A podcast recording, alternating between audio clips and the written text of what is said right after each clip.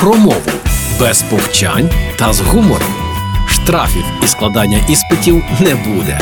Програма Мовний патруль на Радіо Перше. Вітаю на Радіо Перше. Уже час мовного патруля. Мене звати Лілія Криницька, і сьогодні говоримо про креденс. Що означає це слово? Звідки походить і чому стало таким популярним останній час? На цю тему мене наштовхнув колега Ростик Ваврів, ведучий програми Музичний креденс на нашому ж Радіо Перше. І я залюбки взялася за дослідження.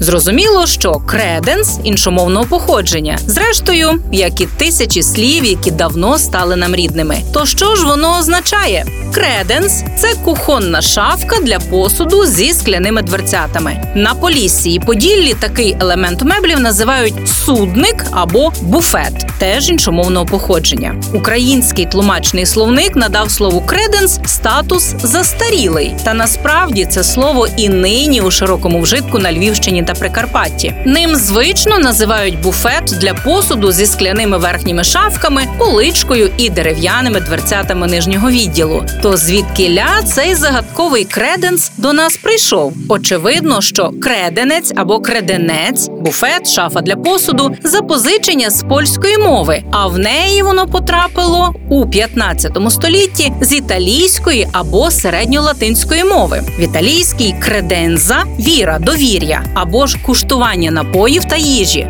У середньолатинській креденція походить від латинського кредо вірю, довіряю, покладаюся на когось і позичаю. Етимологічні відповідники цьому слову є у більшості європейських мов: креденець у македонській, креденс згаданий у польській, креденс у словацькій, чеській, сербохорватській і креденс у середньоверхньонімецькій. А креденція у середньолатинській була креденца у словенській. Кажуть, скільки мов ти знаєш, стільки разів ти людина. Я б додала, скільки рідних діалектів ти вивчив, скільки нових слів пізнав, у скількох місцях своєї країни ти побував, настільки ти багатий українець. Тож вивчаємо свою мову і свою країну та почуємося у мовному патрулі на радіо Перше. Програма Мовний патруль на Радіо Перше.